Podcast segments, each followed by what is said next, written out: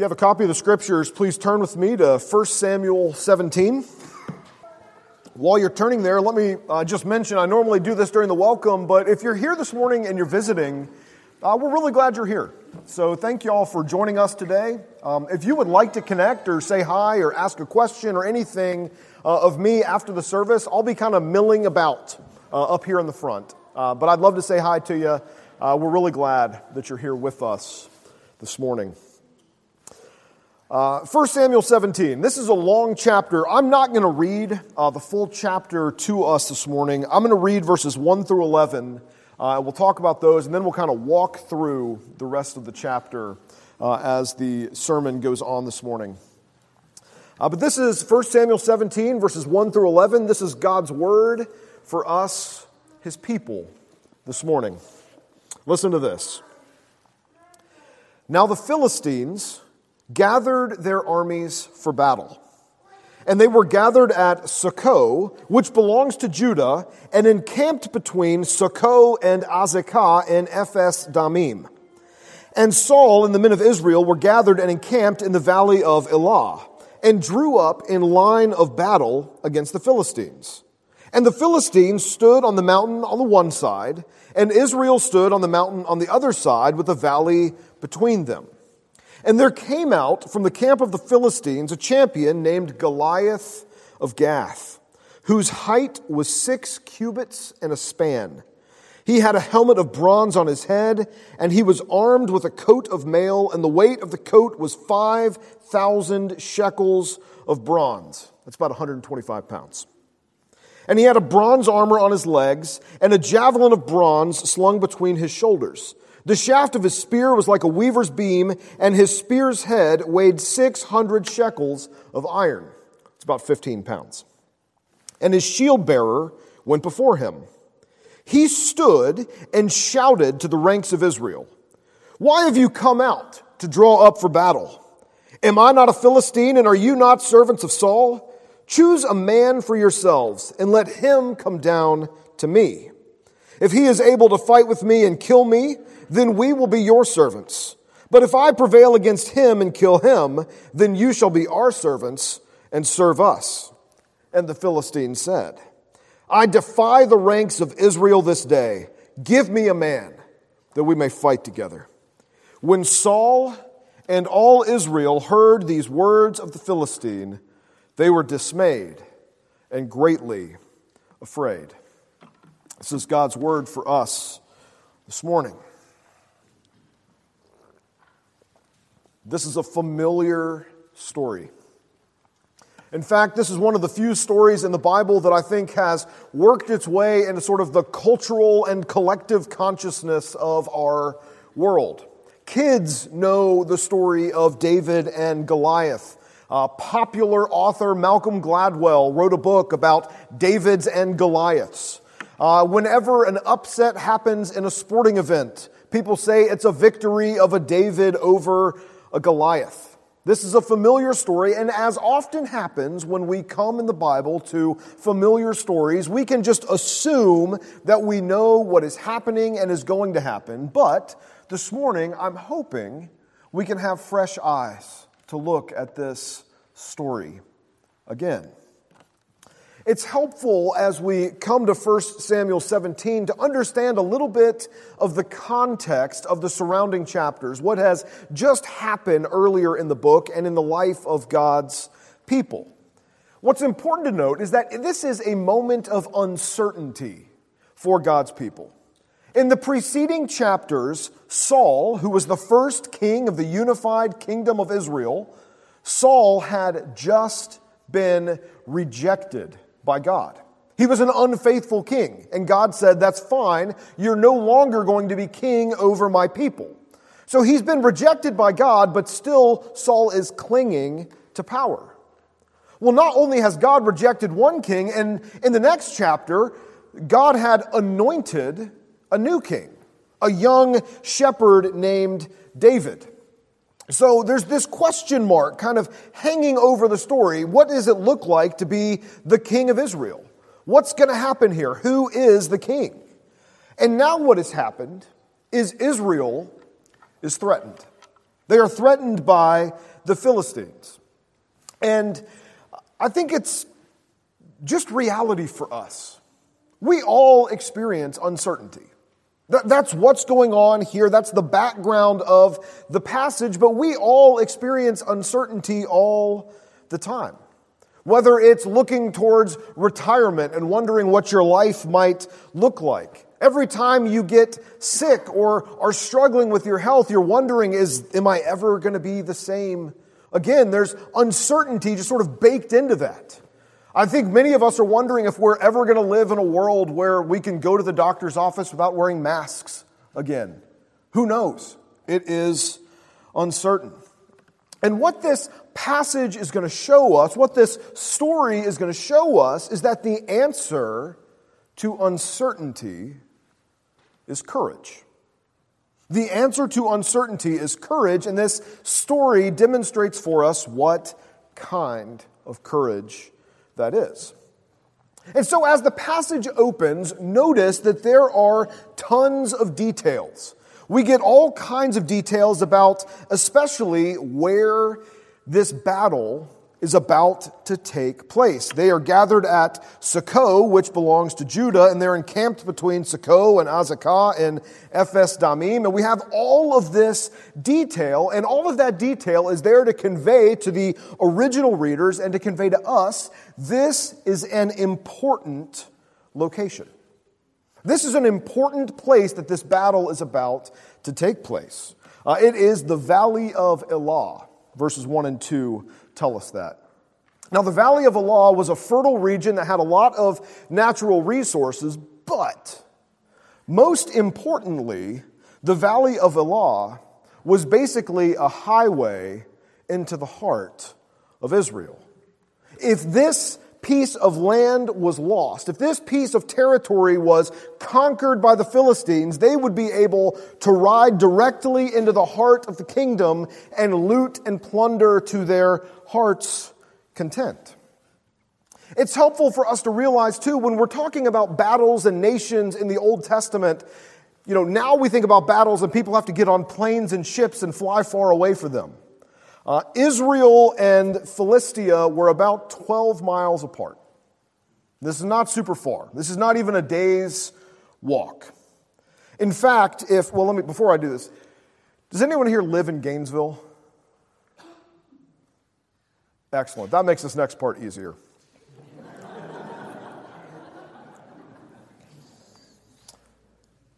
Israel, Philistia is about as far from Israel as Gainesville is from Warrenton. And if the bloodthirsty people of Gainesville decided to invade Warrenton, the Valley of Elah is basically 29. Like, we have to hold the, the highway, or otherwise they're going to come right in and they're going to take all our stuff. They're going to kill people. It's going to be terrible. So, this is an important location. Israel has to fight for this. It's worth fighting for, it's worth dying for. And what you have is they are basically on opposite sides of the valley. Uh, the Philistines are on one side, standing on a mountain, and Israel is on the other side. When out steps from the Philistine army a soldier. Verses 4 to 7 tell us about him. His name is Goliath, and he hails from the city of Gath. And Goliath is huge. He's a big guy.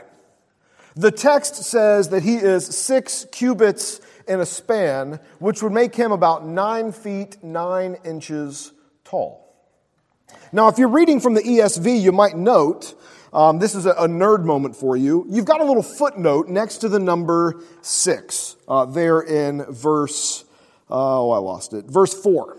And if you look down at the footnote, it says uh, Hebrew, Septuagint, Dead Sea Scroll, and Josephus 4 which means uh, we have in the Old Testament manuscripts that we have different copies of. Some of them say that Goliath is six cubits in a span, and others of them say Goliath is four cubits in a span, which means he's either nine feet nine inches tall or six feet nine inches tall. And here's the thing I think Goliath was probably six feet nine inches tall. There's some reasons for that. If you have questions about why I think that, I'd be delighted to talk to you about that after the service. Uh, but no, this is not sort of like critical Bible scholars trying to undermine our confidence in the Bible. It's just that these documents were written a long time ago and we have different copies, and some of the copies have variations. So I think Goliath is six feet nine inches tall, but also I think it doesn't matter. And here's why it doesn't matter. From the archaeological record, we know that the average Israelite man was between five feet and five feet six at this time in history. I'm five six. I'm like one of the taller guys in Israel. If I'm going to go fight a guy who's six feet nine inches tall, you're not betting on me.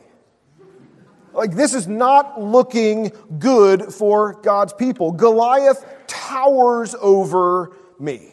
And he's got armor on that weighs 125 pounds. He's got a spear with a head on it that weighs 15 pounds, and he wants to fight. This is not looking good. So get a sense of the stakes of all that is happening here. Israel is potentially about to lose a hugely important and strategic piece of territory unless someone can defeat this giant warrior. You've got uncertainty, certainly, but it's now compounded by crisis. So, what do God's people need here? What do they need? What needs to happen next? What should verse 10 and 11 and following tell us happens? Because what happens in verses 8 through 10 is Goliath steps forward to fight, but what he does is he offers them single combat. And by that, basically, he's, he's proposing, hey, let's not waste all of this time and manpower in having everyone run together and fight. That's just going to be a lot of unnecessary bloodshed. How about I'll fight on behalf of the Philistines, and you pick a warrior and send him out, and if he defeats me, then the Philistines will serve Israel, but if I defeat him, then the Israelites will serve the Philistines. One man in this context would represent the entire nation in combat. So, what do God's people need? They need someone to fight for them. Who is the obvious choice to fight for God's people? The obvious choice is King Saul. There's so many reasons. King Saul is the obvious choice. Not only is he the king, which means he already represents God's people to God directly, we know from 1 Samuel chapter 10 that Saul is taller from the head, the shoulders up, than any man in Israel. So Saul's like the tallest guy around. He's the best armed. He's the king. He's probably between six foot and six six, which means Goliath is still probably going to dunk on him, but at least he can maybe play defense. We don't quite know. Israel needs a courageous champion. They need a king to fight on their behalf. But verse 11 tells us all they have is a coward. Saul is terrified of Goliath. We should be disappointed in Saul as you get to the end of verse 11. Saul is clearly not doing what he is meant to do as the king of Israel. So, why does Saul fail?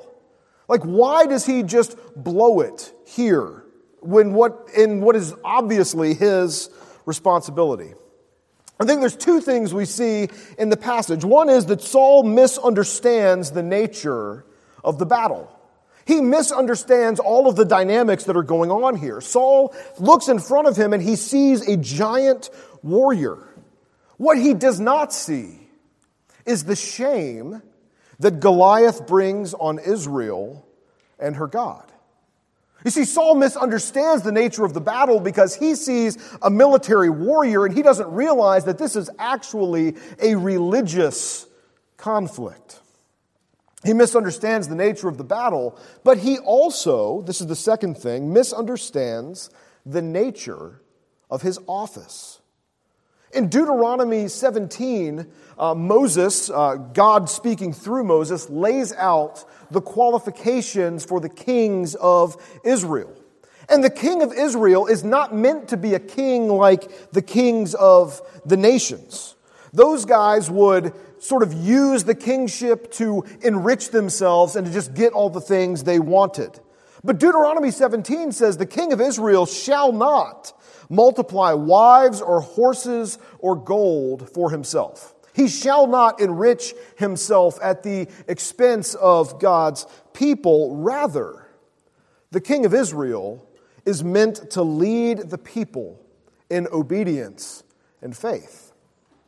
In fact, in Deuteronomy 17, it is commanded of the kings of Israel that they write for themselves, they copy for themselves the book of the law, that they might have a personal copy to read and reflect upon during the course of their reign. The king of Israel is meant to be a model Israelite. So, a faithful king here in this situation with Goliath and the Philistines would be outraged at what Goliath is saying. He would be horrified by what Goliath is saying, and he would step forward onto the field of battle and fight courageously on behalf of the people of God and of God himself. Saul misunderstands the battle, Saul misunderstands his office, and so he is instead an unfaithful coward for a king. But we all know the story doesn't end with verse 11. So we're going to think now about David. And we're going to think about why it is that David succeeds where Saul fails. And in fact, there's not a mystery there. Because where Saul misunderstands the nature of the battle, David understands clearly the nature of the battle. Verse 14 tells us that David was too young to serve in the army at this point. Uh, we know from Numbers chapter 1, verse 3, that the army of Israel was comprised of people, tw- or of men 20 years old and older. So David is not yet 20 when this happens. And David enters the scene, verse 20 tells us, he is taking provisions to his older brothers uh, who are there in the camp of Israel, uh, waiting to participate in this battle with the Philistines. Verse 21 tells us that David arrives there at the camp as the army is lining up in their ranks. But verse 23 tells us that Goliath again steps forward. He steps forward to denounce Israel and to denounce Israel's God. We learn there in verse 23 Goliath has done this every day for 40 days. Verse 24 tells us that the very sight of Goliath is enough to send the army of Israel into full retreat. So David is sort of wandering around through these terrified, quivering masses that are the army of the people of God. And in verses 25 and 26, he overhears some things that are happening there in the army. For instance, uh, Saul has promised that any soldier who kills Goliath can marry the king's daughter, can marry Saul's daughter, and their family will no longer have to pay taxes in Israel. That's what it means to say they will be free in Israel. They will no longer have to pay any taxes. But verse 27 says, There have been no takers. Because the people there were smart enough to realize that dead men also pay no taxes. David doesn't see a battle. David doesn't see a military conflict. David sees a Philistine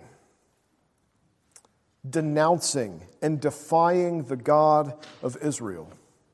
And in verse 26, David begins speaking up against this Philistine, saying, Will no man go and do this thing? David understands this is a religious conflict, not just a military one. But David also understands the nature of the office.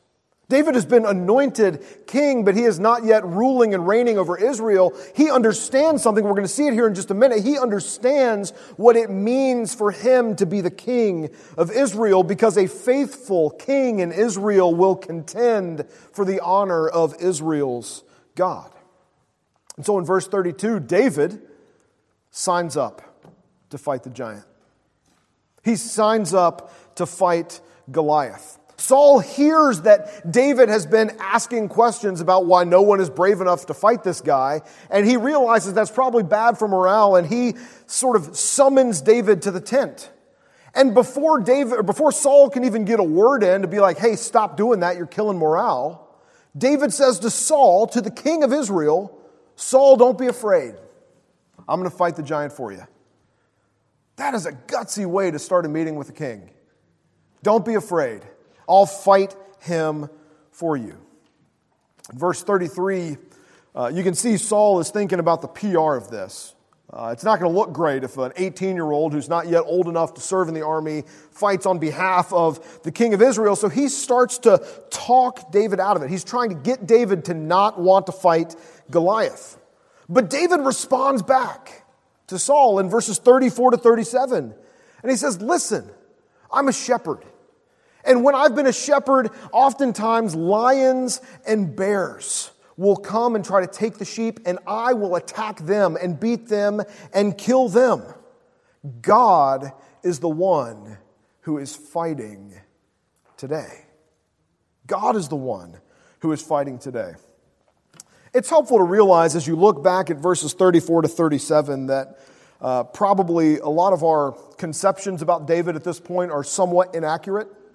Um, I think we often picture David as sort of like a 12 year old kid who's sort of scrawny, and um, that's probably not true. Um, David beat a bear to death, uh, he tells us. That's pretty tough. I've never done that, um, I've never even attempted that. Uh, but I imagine that's pretty hard. Some of y'all might, might have done that. Uh, you know, the Veggie Tales story has, has David as a mini asparagus, and that's probably just not accurate. David's probably 18 or 19 here. He is probably a well built young man, uh, and he is, um, he's not tiny. Anyway, so uh, Saul is trying to talk David out of it. David's like, no, I'm going in. So Saul's like, okay, at least let me arm you well. So in verses 38 and 39, uh, Saul says, here, take my armor, take my sword. And David says, like, no. Like he kind of puts it on and he sort of like you know, wanders around. He's like, I can't walk in this. I can't move in this. So he refuses the best armor. Instead, verse 40 tells us David steps onto the field of battle dressed as a shepherd to fight against the enemies of God. He steps onto the field as Israel's champion, dressed not as a mighty warrior, but dressed as a shepherd. And Goliath begins immediately to mock him. Goliath mocks him uh, in verses 43 to 47, uh, mocks him, degrades the God of Israel, defies the God of Israel. Am I a dog that you come at me with sticks? But David responds to Goliath in verses 43 to 47 and makes it very clear Goliath, today you're going to die.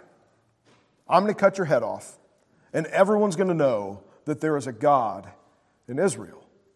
You see it, right? You see, David gets what is happening here. He gets what is going on. God's honor drives him to fight, and David is confident that God will give him the victory.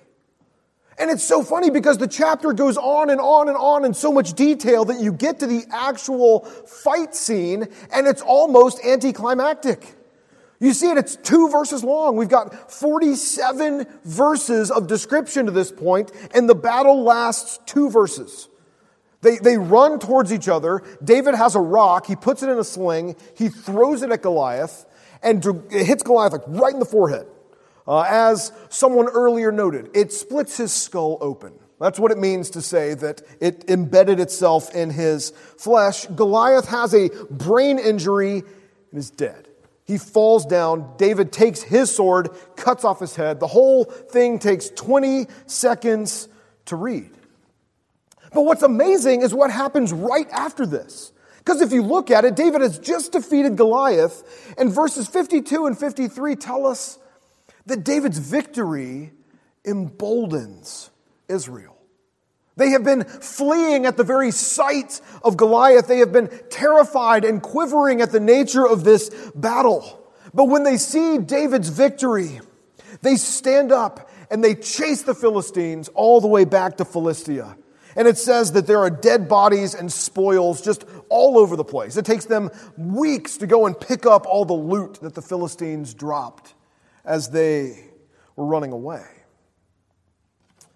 1 Samuel 17 is the story of Israel meeting its next king.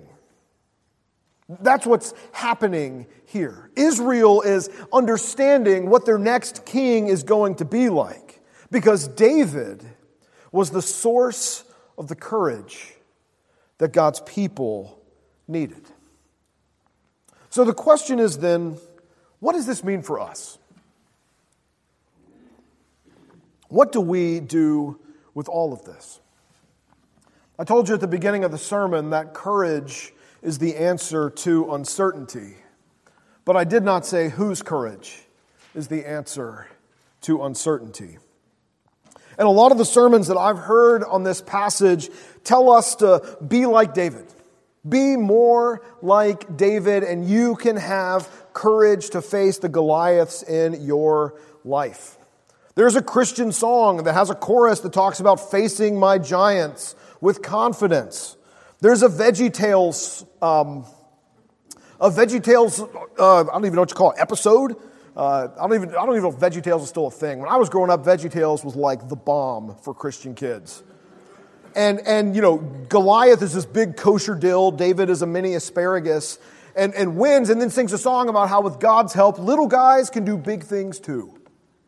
And, and the point here is that this passage is not about conquering the Goliaths in your life because you are not David. You aren't David. The Bible is not inviting us to put ourselves into the role of the hero here. In fact, if we are anyone in this passage, we are the terrified, quivering Israelite soldiers. You see, friends, the courage we need is not our own. We need the courage of a shepherd king who will fight for us. We need a shepherd king who will stride into the uncertainty of the world, who will stride into the uncertainty of the battle and fight against our impossible enemies sin and death and the forces of darkness. And friends, the good news of the gospel is that we have one.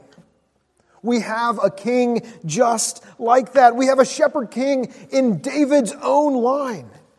And that's exactly what Jesus has done. Jesus went into battle on the cross to defeat our enemies. And on, in his death and in his resurrection, Jesus has defeated sin and death and Satan for all time. And the New Testament reading this morning, Revelation 19, which is shocking in its violence, is the story of Jesus returning again to finish that work. It's the story of Jesus ripping evil out of his world by its roots. And so the point of this passage and the point of this story is not to be like David. It's not even to be like Jesus. The point of this passage is to trust in the king who fights on your behalf because nothing can separate you from his love and his victory. Would you pray with me?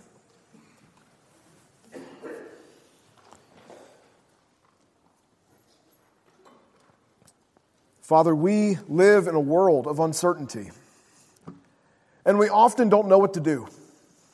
We don't know how to move through our lives when the future feels uncertain and when we face enemies that seem impossible sin and death and the forces of darkness.